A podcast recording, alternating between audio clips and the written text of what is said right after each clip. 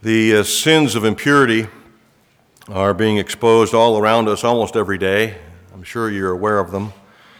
What we've seen lately in the entertainment and news industry, as well as in the political world, have shaken us. Although there has been a flood of new stories of impropriety lately, this kind of behavior is nothing new to the human race. Uh, need I remind you of the book of Genesis that we covered that book records very similar actions, if not worse.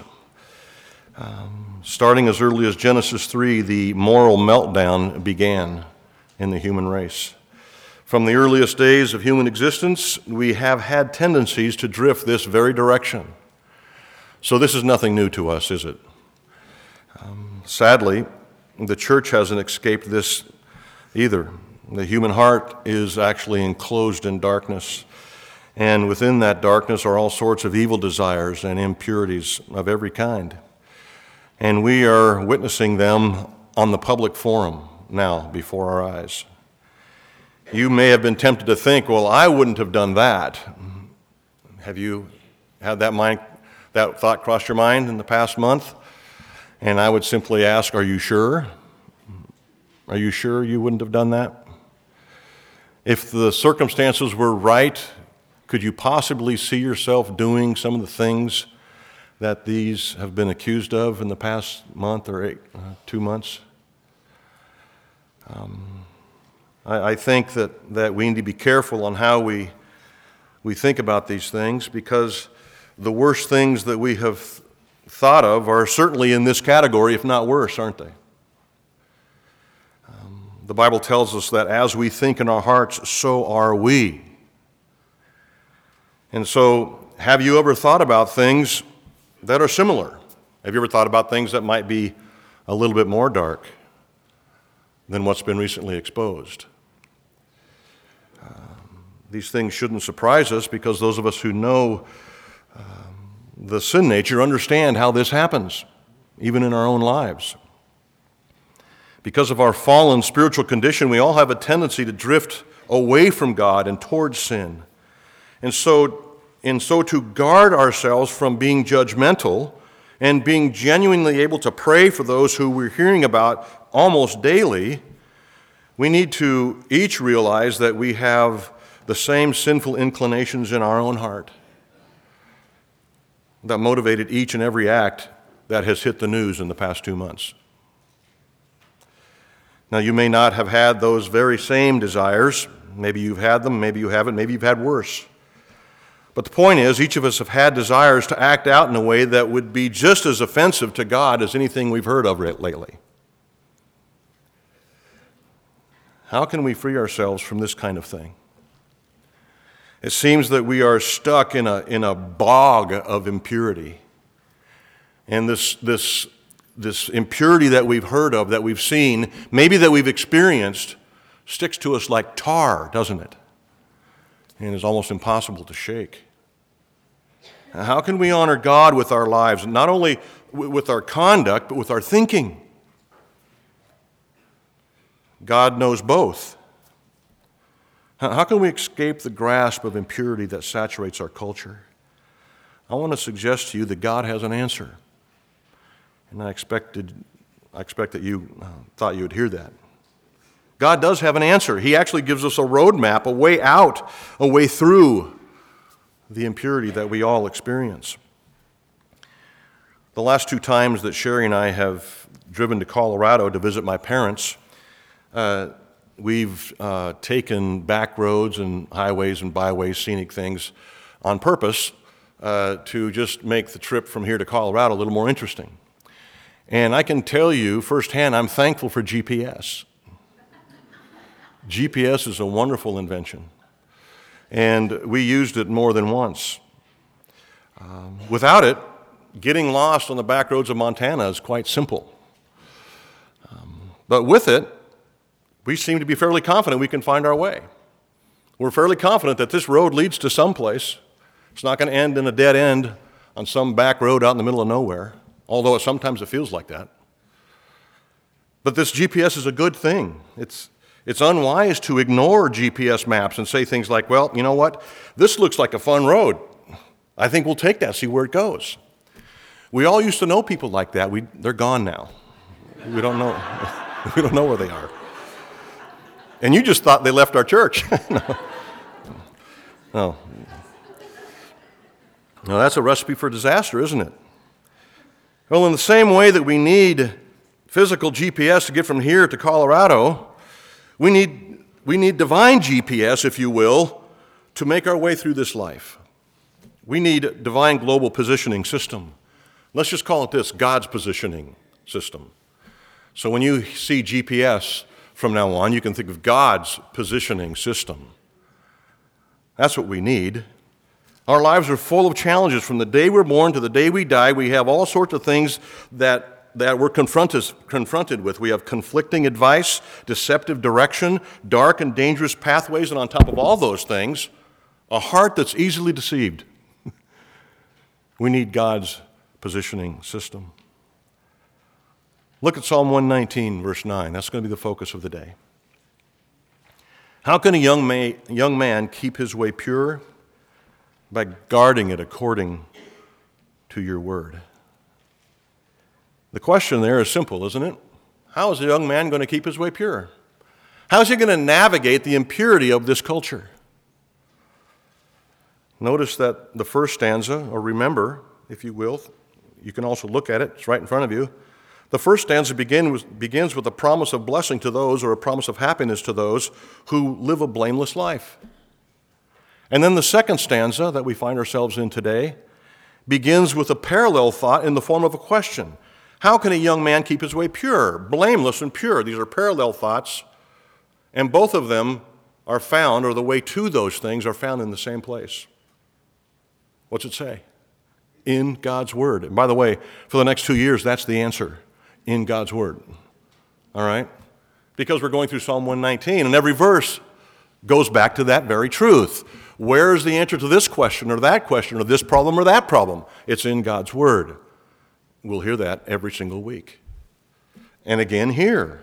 The happiness promised in the first stanza, the way to purity in the second stanza, is found in the same place God's Word, God's positioning system. And so, as we approach this uh, verse today, I want to summarize it as follows so that you can remember it consistent purity in life, that is, a life that pleases God consistently, consistent purity of life requires consistent intake of God's Word. And so, if you want to have a life of purity, if you want a life that, that relieves you of the, the uh, morass that we all find ourselves in and gives us direction through it, you must consistently find yourselves in the Word of God. Consistent purity in life requires consistent intake of God's Word. Let's look at this verse word for word. Let's look at the strategy or roadmap for purity. He asks a simple question How can a young man keep his way pure? The question assumes something very basic. What does it assume? We all struggle with purity, right? The King James even translates this that the, it's not just, as we say in the, in the, English Standard, by guarding it according to your word, or how can a young man keep his way pure? It's how can a young man cleanse his way? The translators of the King James Version assumed we're already tainted. All of us. How are we going to cleanse ourselves of this? The thought is clear.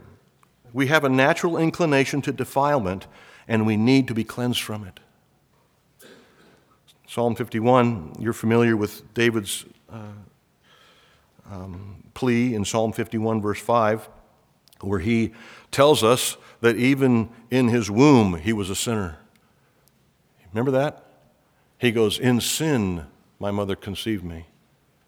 Yeah, when, when you were in your mother's womb, you were a dirty little sinner. How can that be? Well, sin has passed from generation to generation. We're born sinners. You know, we don't sin, we don't, we're not sinners because we sin. We don't have to wait for that child to come out and actually sin and then, aha, you are a sinner. You know, they sin because in the womb, in their nature, they're sinners. So the answer to the question is simple, is very simple. The path to purity is found in God's Word. How do we get there? How do we cleanse ourselves? How do we keep ourselves pure? By guarding it with God's Word. And so, in, in, order to navigate the maze of life and keep pure throughout, we must use the roadmap or the GPS that God has provided. Consistent purity in life requires consistent intake of the Word of God. And this, of course, says that the Word of God is the standard. The Word of God is the guide to help us through this system. It's, this, is, this is what we need. You know, as there are many opinions about the nature of purity in this world, and there are many, uh, the Word of God is the standard and guide. We must obviously hold to that as Christians. There are many who follow other standards, but there really is only one true plumb line, and that is the Word of God. Some people use the standard of conscience as their guide. Maybe you've tried that from time to time. Um, well, I'm just going to go with my heart on this one. You ever found yourself saying that? Let me read for you why that's dangerous from Jeremiah 17. He says, The heart or the conscience is deceitful above all things. There's nothing more deceitful than your heart, is what he says. So the minute someone tells you to trust your heart, run. All right? That's, that's the fountain of bad advice. The heart is deceitful above all things and desperately sick. Don't trust it, Jeremiah says. Others have claimed that the culture should be the standard. I mean, for Pete's sake, all of us combined ought to be able to come up with something, right? That's the idea. Well, take a look at our culture. Should that be the standard of purity for us? Of course not. What have others used as their standard of purity? Some say the laws of the land. The laws of the land should be our plumb line. Well, we have laws in this very state that are contrary to the Word of God. Are the laws of the land something to trust? No. Others like to say, well, I like to, I like to just kind of follow the example of, of good people. I'm going to um, line my, myself up with, with those who have, have walked this life uh, circumspectly, and I'm just going to line up with them. I'm, I'm going to follow their advice, follow their example. They say things like this Well, Francis Chan does it like this, and he seems to be doing okay. Uh, so what I'm doing is what he's doing, so we're okay. I'm okay, you're okay that kind of thing. Spurgeon did it like this, Luther did it like that, so no. Friends, uh, men are fallible, godly men are fallible. So the standard cannot be uh, our culture, our conscience, the laws of the land, or the examples of good people. There must be a standard outside of us, all of us, and it happens to exist. It's called the Word of God. The Word of God is our standard. The Word of God is our guide. Jesus said this in Matthew 5 Be holy as God the Father is holy. And so God is the standard of purity. God, as revealed in Scripture, is the standard of purity. Nothing else. And of course, this creates a problem for us, doesn't it? It would be great. You know, you know why people choose uh, others, people's examples as a standard or the, the, the, the laws of the land or conscience or so forth? It's because they can find a comfortable place there. That's why they choose those things. The minute you say, God's word is my standard, you have a problem. We all have a problem. And that is this you can't match it. None of us can. We cannot match the standard by which God has set. Be holy as your heavenly Father is holy. Give me a break. You can't do that. I can't do that. So that presents a problem. It leaves us in quite a dilemma. And it's because of our fallen condition, this sin that we found ourselves in our mother's womb. It's, it's this sin that just has totally um, consumed our nature. We cannot go a day, and I'd like to see you try, go a day without a sinful thought, a sinful action, or a sinful attitude. Have you done it? Have you even tried? Where does this leave us? Well, it leaves us under the judgment of God. The Bible tells us there's only one way to be reconciled to Him, or to be cleansed from our guilt, or to be made pure. There's only one way to become holy like Jesus. You know, it, we need to know that, that uh, our religion's attempt to make, it, make, our, make us like God is not unique to Christianity. Every religion wants to make their followers acceptable to God. That's the point of religion. But there is no true way to peace with God, to be right with God, to be truly pure as God would have us, without God's revelation of Himself and His Son to us. And so, those religions that deny God's word or add, God, add something to God's word have no hope of ever being reconciled to Him or being pure as He requires. Prophet Jeremiah was on to this. He said this Thus says the Lord, stand by the road, look, and ask for the ancient paths, where the good way is. That's the pure way, the upright way. And walk in it and find rest for your souls. That's where you're going to find uh, rest for your souls. That's where you're going to find acceptance with God, is on the right, old path, the way of purity. And what was the answer that Jeremiah heard? We will not walk in it.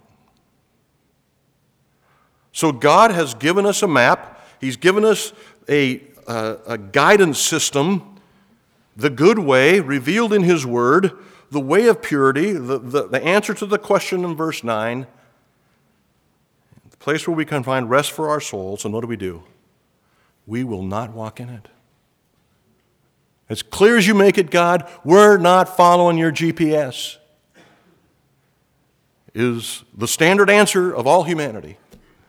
It's been that way for a long time. We want to be independent of God, we want to pursue God our own way. What's interesting to me is that we naturally resist, resist God's authority, all that we want is acceptance. God, I just want to be accepted by you, but I don't want to follow what you're saying. How much sense does that make? In this rejection of God's requirement of purity, of God's way to purity, all mankind find themselves guilty before God, alienated from Him, and hence under His judgment. This is where every single human finds himself. And yet, in spite of this truth that we all face, that we're going to be facing God one day and, and explaining ourselves to Him, eminent judgment, we continue to try to do things our own way. This is the way of the human. Um, take Adam and Eve, for example. My way is what I want to follow, Adam and Eve said. This is what, is inter- this is what I'm going to I'm going to do. God, thank you for your input, but this is what we want to do. Things have not changed since Adam and Eve. Halfway through biblical history, we find this said in Micah chapter 6. With what shall I come before the Lord? How am I going to be right with him? Is the question. And how, and bow myself before God on high. And so the, the, the prophet Micah comes with a lot of suggestions. Shall I come before him with burnt offerings, with calves a year old? Will the Lord be pleased with thousands of rams, with 10,000 rivers of oil? How about this one? Shall I give my firstborn for my transgression, the fruit of my body for your Shall I sacrifice my firstborn? Is that enough, God? Absolutely not. None of those things qualify. None of those things make you right with God. And friends, humanly speaking, there's nothing else we can offer. the Jews thought that their diligence to religious ritual would cover their sinful rebellion. Gentiles had no clue. They were grasping at straws all over the place including human sacrifice. You see, there is no man made means of solving our problem with God. There's no way to pacify God for our sin. There's no way that we can become just before Him. There's no way that we can be at peace with Him. There's no way that we can be pure before Him unless He acts. And here comes the remedy He's acted, praise God, hasn't He? He's acted. He has done something. God has moved in His Word, God has moved in the Word, in God's revelation of Himself in Scripture, and in God's revelation of Himself in Jesus Christ, we discover the way by which we can be made whole and pure and right with God. How can a young man cleanse his way? Open the Scriptures, is the advice. Open the Word. In there, we find the strategy for purity. And friends, there, there is an eternal remedy and a daily remedy. We've heard already both of these things this morning as Dennis led us through our liturgy. The eternal remedy deals with the condemnation for sin that we all are facing, the, the, the, the penalty of sin, we like to call it. The Bible clearly points us to Jesus Christ for, for the only possible cleansing. Um, we, we, need to, we need to come to Him humbly, confessing our sins, uh, embracing Him for, for all that He's done for us as our God and Savior. When we come to Him with this attitude, He grants us actually a free gift, the gift of forgiveness, and also the gift of perfection. Jesus' death on the cross pays the penalty for sin for anyone who will turn their back on sin and trust Him. This is the eternal remedy because that's the only way to be relieved of your condemnation. Paul told the Roman church there is now, therefore, no condemnation for whom? Those that are in Christ Jesus. Right? This is the great exchange that Dennis referred to also. So we have a bunch of sinners and a holy God with an irreparable problem, except God has made a way. Here's his way He transfers our sin to his Son. All your sins, past, present, and future, are placed on Christ on Calvary. God, take, God the Father takes the purity of Jesus Christ, the perfection of Christ, and places it on all those who will come to him by faith. And so, what do we have? We have a bunch of forgiven sinners who look pure to God. Why? Because of what Christ has done. He's taken our sin and given us His righteousness, His perfection, His purity. And so, if you have embraced Jesus as your Lord and Savior, you know what it means to be at rest, don't you? You know what it means to have your sins forgiven and to have God fully satisfied because of Christ's work for you. You're personally acquainted with that if you know Christ. You stand pure before God. Isn't that an amazing thought? You, of all people, stand pure before God. And where do we learn this?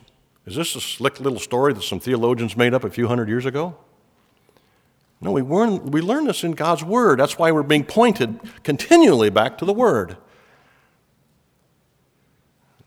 Psalm, 1, Psalm 19, rather, verse 7 says, The law of the Lord, that's the Word of God, is perfect. What's it do? It converts the soul. The ESV says it revives your soul, it gives your soul new life. The, the Bible does this for us. Are you seeking for for purity? Are you, are you looking for a path through the, the evil world in which we live? Are you looking for a way to please God? Are you looking for acceptance from Him? The Bible tells us that comes from Christ, and that news revives the soul. But there's also this daily remedy we need. We have the eternal remedy, all right? The penalty of sin has been taken care of by Christ on Calvary. What about the sin you committed this morning? What about the sin you're going to commit tomorrow morning or immediately following this service? How's that sin taken care of? How's that impurity dealt with? Because it's going to happen, as you well know. How do we deal with the presence of sin? Well, the Word of God also actually deals with that not only the eternal remedy, but the daily remedy. for our struggle with impurity. Look what it says in James 1. For if anyone is a hearer of the word and not a doer, he is like a man who looks intently at his, at his natural face in the mirror and goes away forgetting what he looks like. so the Word of God is the place where we can see exactly what we need. Daily, what does God expect of us? How does God want us to live? How can we become like Jesus? How can you stop thinking the way you think about your neighbor or your spouse? How can you start glorifying God and pleasing Him with your actions, thoughts, attitudes? The Word of God tells us it's those who look intently into His law where these things are found. We look into the Word. We look into the Word to, to discover what God's will is for us on a daily basis. And then guess what happens? The Holy Spirit takes God's Word and washes us with it. He takes God's Word every time you open it and washes you with the Word. Are you in need of cleansing? Are you in need of washing away the impurities that have contaminated your feet as you've walked through this messy place? Guess where you go for that? The Word. The Word of God. He uses the Word of God to clean us, to transform us into the image of Christ. Uh, this is what we sang again this morning in the song Hark the Herald Angels Sing, the last stanza Adam's likeness, Lord of efface, get rid of that likeness. I don't want to be like sinful Adam. Stamp thine image in its place. I want to be like Jesus instead. And then he says, Let us thee, uh, let us thee, though lost, regain, thee the life, the inner man, O to all thyself impart, formed in each and every believing heart. See, Christ is in the, in the business of transforming you or conforming you to his image. And guess how he does that? And it's not by sleeping in and then getting up and reading the newspaper. He transforms you by the intake of his word. Christ resides in his word. And when you open it and read it, not only does He wash you from all the impurities, He builds you up for the day ahead. This is the Word. And so, how, do, how does the Word of God give us daily remedy? It's in there where we find God's standard of purity, and we go and look, oh, I, I should stop lying. What else? The Word of God cleanses us. How, what else do we see in the Word of God for our daily battle with impurity? Here's some good news, friends. You have a personal advocate standing before the judge. You have Jesus Christ Himself in heaven, it says, without ceasing, praying for you, advocating for you. When there might be someone to accuse you, Jesus is there quick to say, No, he or she is mine. I've paid the penalty of that sin. I'll take care of it. I have taken care of it. Friends, this is good news. He's waiting for us to come to Him with our struggles, with our failures, and He's anxious to restore us to relationship with God. You might be saying to yourself right now, well, Pastor John, you don't realize how grievous my sins are. And you don't realize how often I sin. You know the answer to this, don't you? Jesus is infinite in his mercy and grace. Jesus will forgive any sin if you'll bring it to him. There is nothing too great for Jesus to forgive and cleanse us from. He, he, he communicated this through the Apostle Peter. He communicated this through, to us through the Apostle Paul. If God can save Peter and Paul, he can save you. He can forgive you. So don't, don't stand at a distance with your false humility and say, Oh, I've sinned too greatly. That's, that's uh, actually pride on display. Jesus specializes in hard cases. So the Word of God is where we go to be cleansed from our sin. This is what Paul told the Corinthian church in 2 Corinthians. He says, Since we have these promises, these scriptural promises, what are we supposed to do? Let us cleanse ourselves from every defilement of body and spirit, bringing holiness to completion in the fear of God. The Word of God brings this holiness, this, this cleansing that takes place. The great Puritan pastor Thomas Manton said this Oh, then, if the young man could cleanse his conscience and quiet and calm his own spirit, he must of necessity take up with the Word as his sure direction in the case. This is the only way to keep the way pure. Friends, if you want eternal, an eternal remedy to your impurity, if you want a daily remedy to your impurity, the place to find it is here. How can a young man keep his way pure? By guarding it according to your word. That's how. Friends, the, Bible reveals that if anyone is interested, the path to purity is found in the word of Christ. This is God's positioning system. You must have it, you must use it. Let's look at applying this strategy to our lives. How do we apply the strategy? How did the, the psalmist tell this young man to apply the strategy? He said, by guarding his way according to God's word.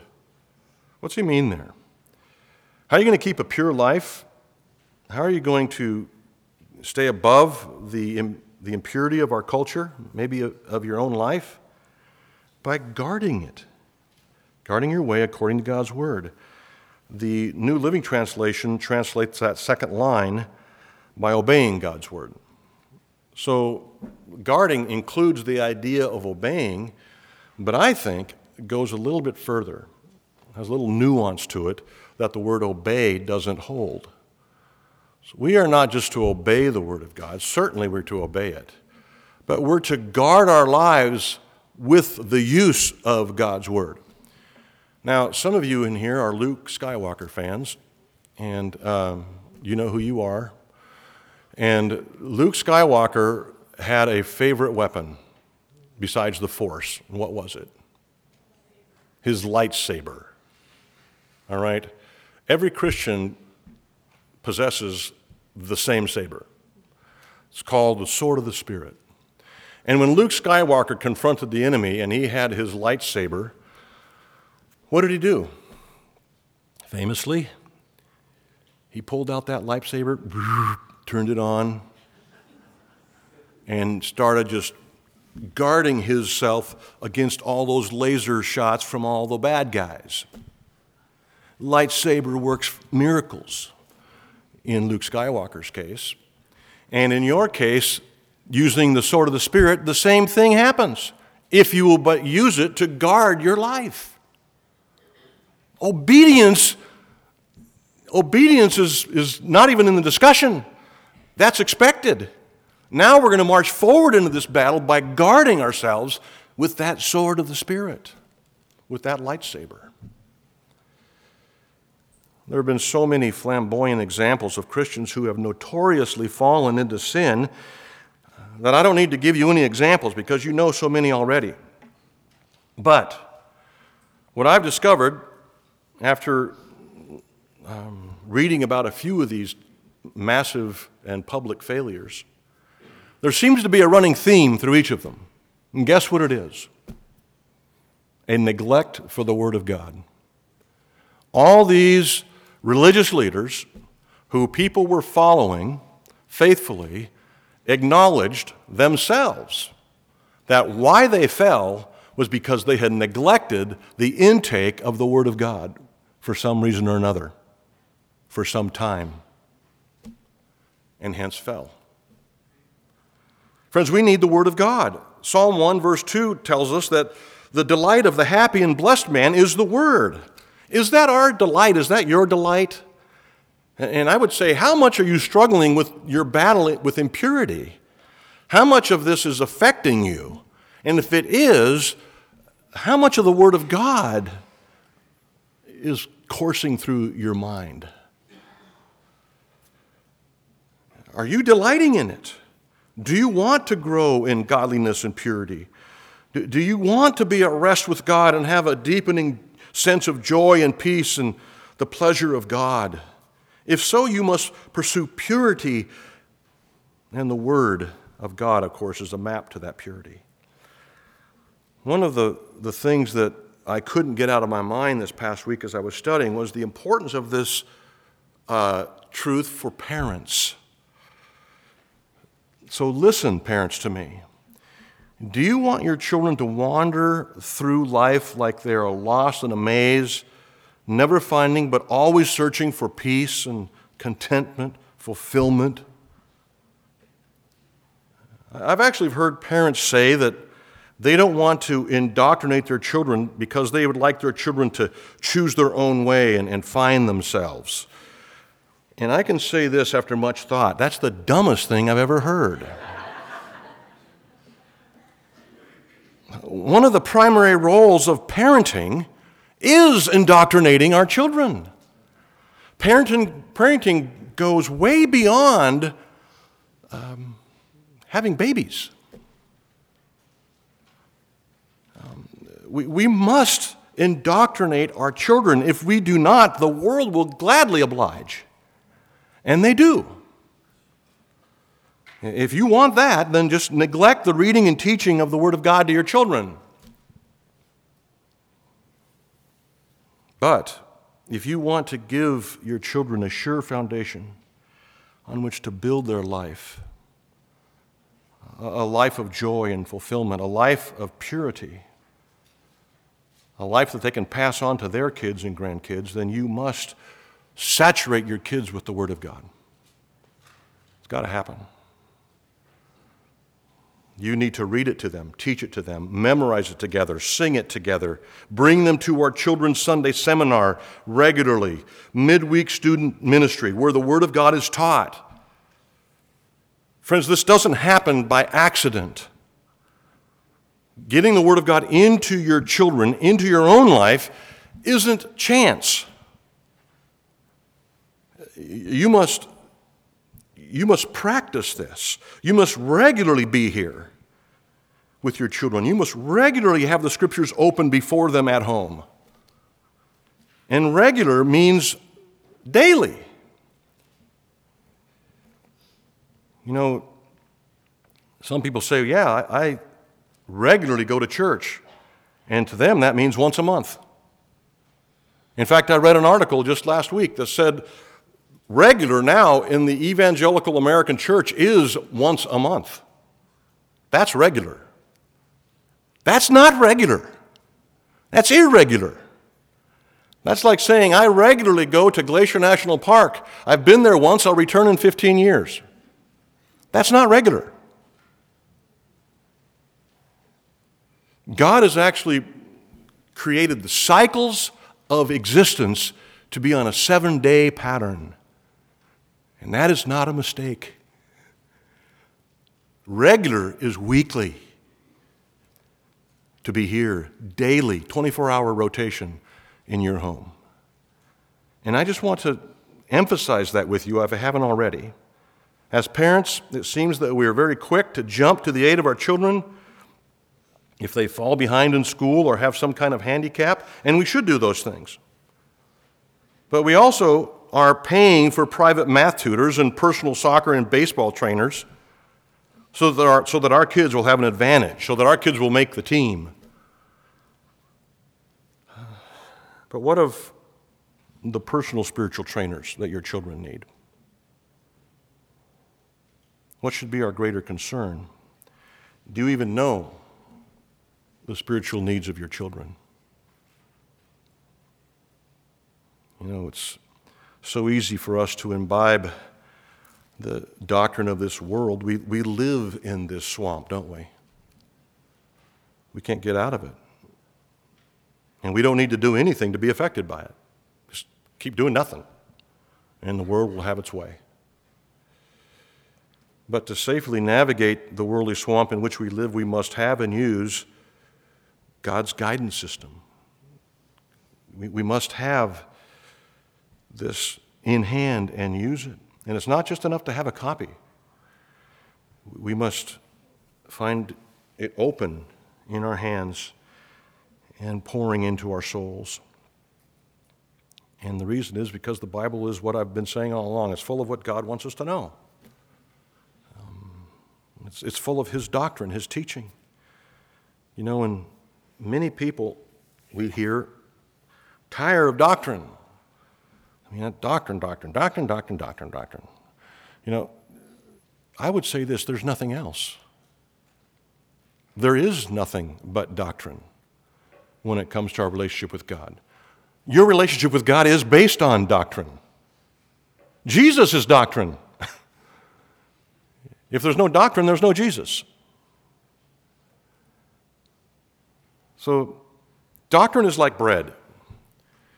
Um, you know, you can, you can have bread on the shelf, you can even hold bread in your hand, and it does you absolutely no good at all nutritionally. You can have a list of doctrines on your home. These are our top 10 doctrines, kids. We're going to learn these things. And unless you eat the bread and live the doctrine, you find no nutrition therein. You must eat. So, why does the psalmist here, let's get down to the nitty gritty of the verse. Why does the psalmist point this instruction to young men? Why does he identify the young man when we all know that all of us are sinners? Young women, old women, old men. Everybody's a sinner, and it seems, in fact, that sin actually has a tighter grip on the older, which is the point. The old men who are making news today because of their impurity were at one point young men practicing impurity and ignoring the Word of God right?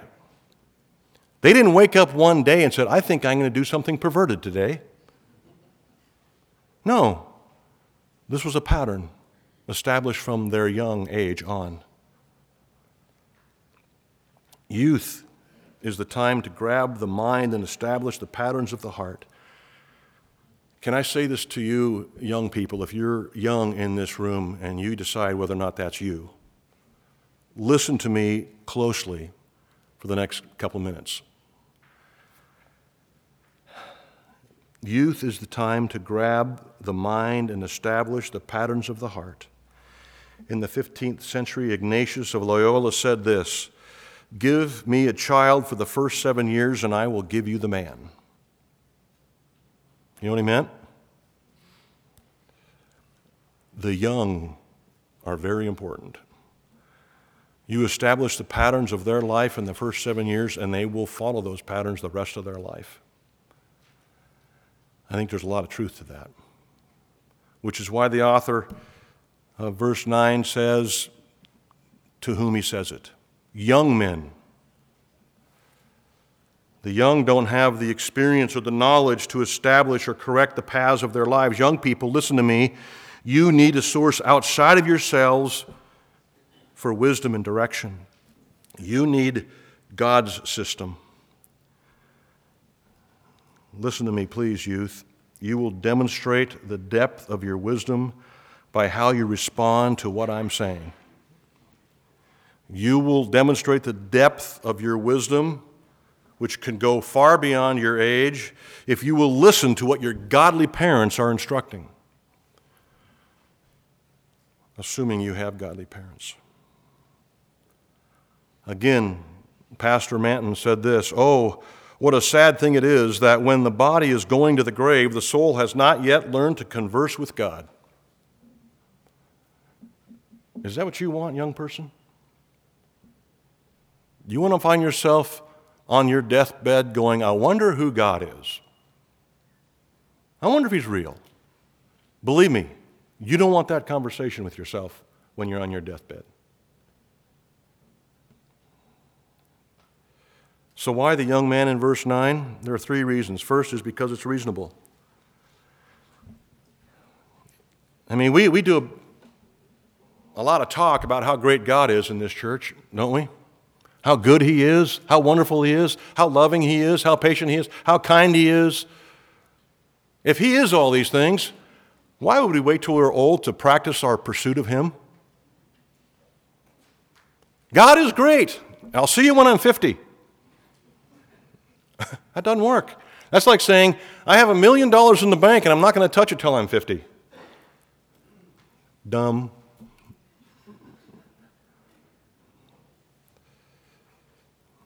You see, the Bible is God's instruction to all of us about Himself. He is good, He is loving, He is the best of everything. He is more excellent than all that you can imagine, and He is available to anybody who will come to Him. Open the door, and I will come in with you and eat with you and you with me. That's the invitation, isn't it? Yeah. Open the door, young person.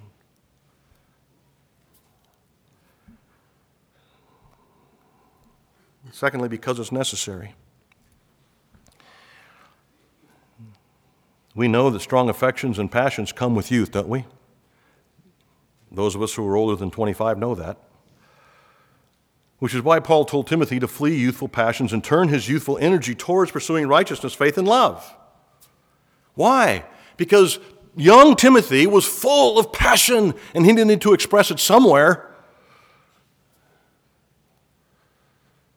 All youth have youthful passions. And if one is going to please God, they must focus those passions on the pursuit of Christ, on the pursuit of purity. I have said to myself many times, I wish I had the energy I had when I was 20. I might be able to make it up these stairs, you know. It's also necessary to make the pursuit of God and the pursuit of purity in your youth because it's in youth where the enemy attempts to derail us more than at any other age. If he can get his foot in the door when you are young, he's got his foot in the door. and try to get it out. I could bring up adult after adult in this congregation because I know a lot of your testimonies who would verify what I'm saying. Try to get that foot out of the door. See how that goes.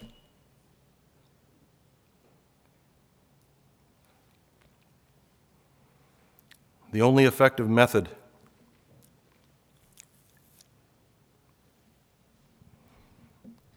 of fighting this onslaught is the intake of God's Word. Thirdly, and finally, because it's important, why did the psalmist address the young man? Why is he concerned with youth? Because it's reasonable, it's necessary, and it's important. Uh, young people, listen to me. Middle aged on down, listen to me. no one is guaranteed long life. And you hear that, and it just goes off the back of your neck like water off a duck's back. Yeah, that's for somebody else. Be wise for a moment. Be wise for a moment. Friends, it's important because death does not just take the aged.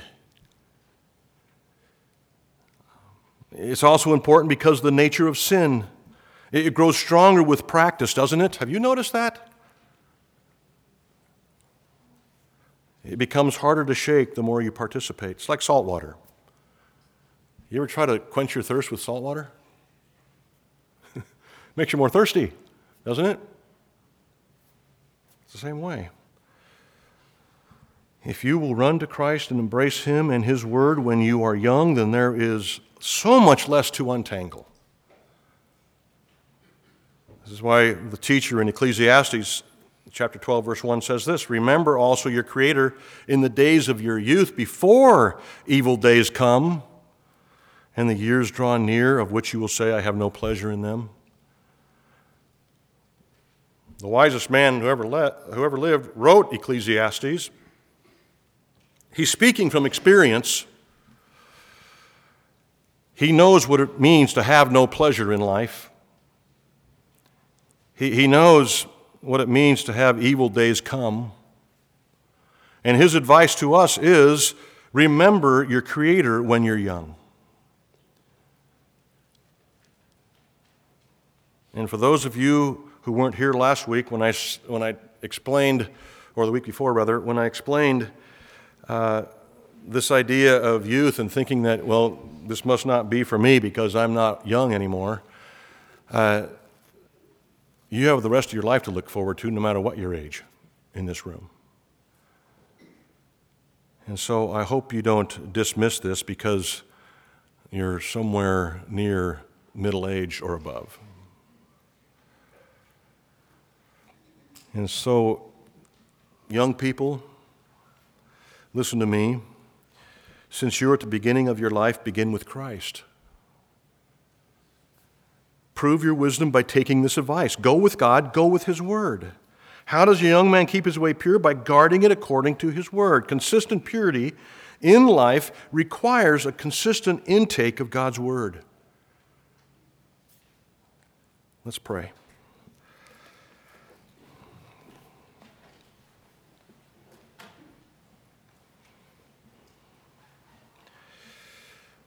Lord, thank you for your word. Thank you that your word is the source of life, eternal life. It's, the, it's God's positioning system. Father, it's, it's what we need to navigate this impure world in which we live. It's your strategy for cleansing our way that has become soiled by the impurity in which we walk.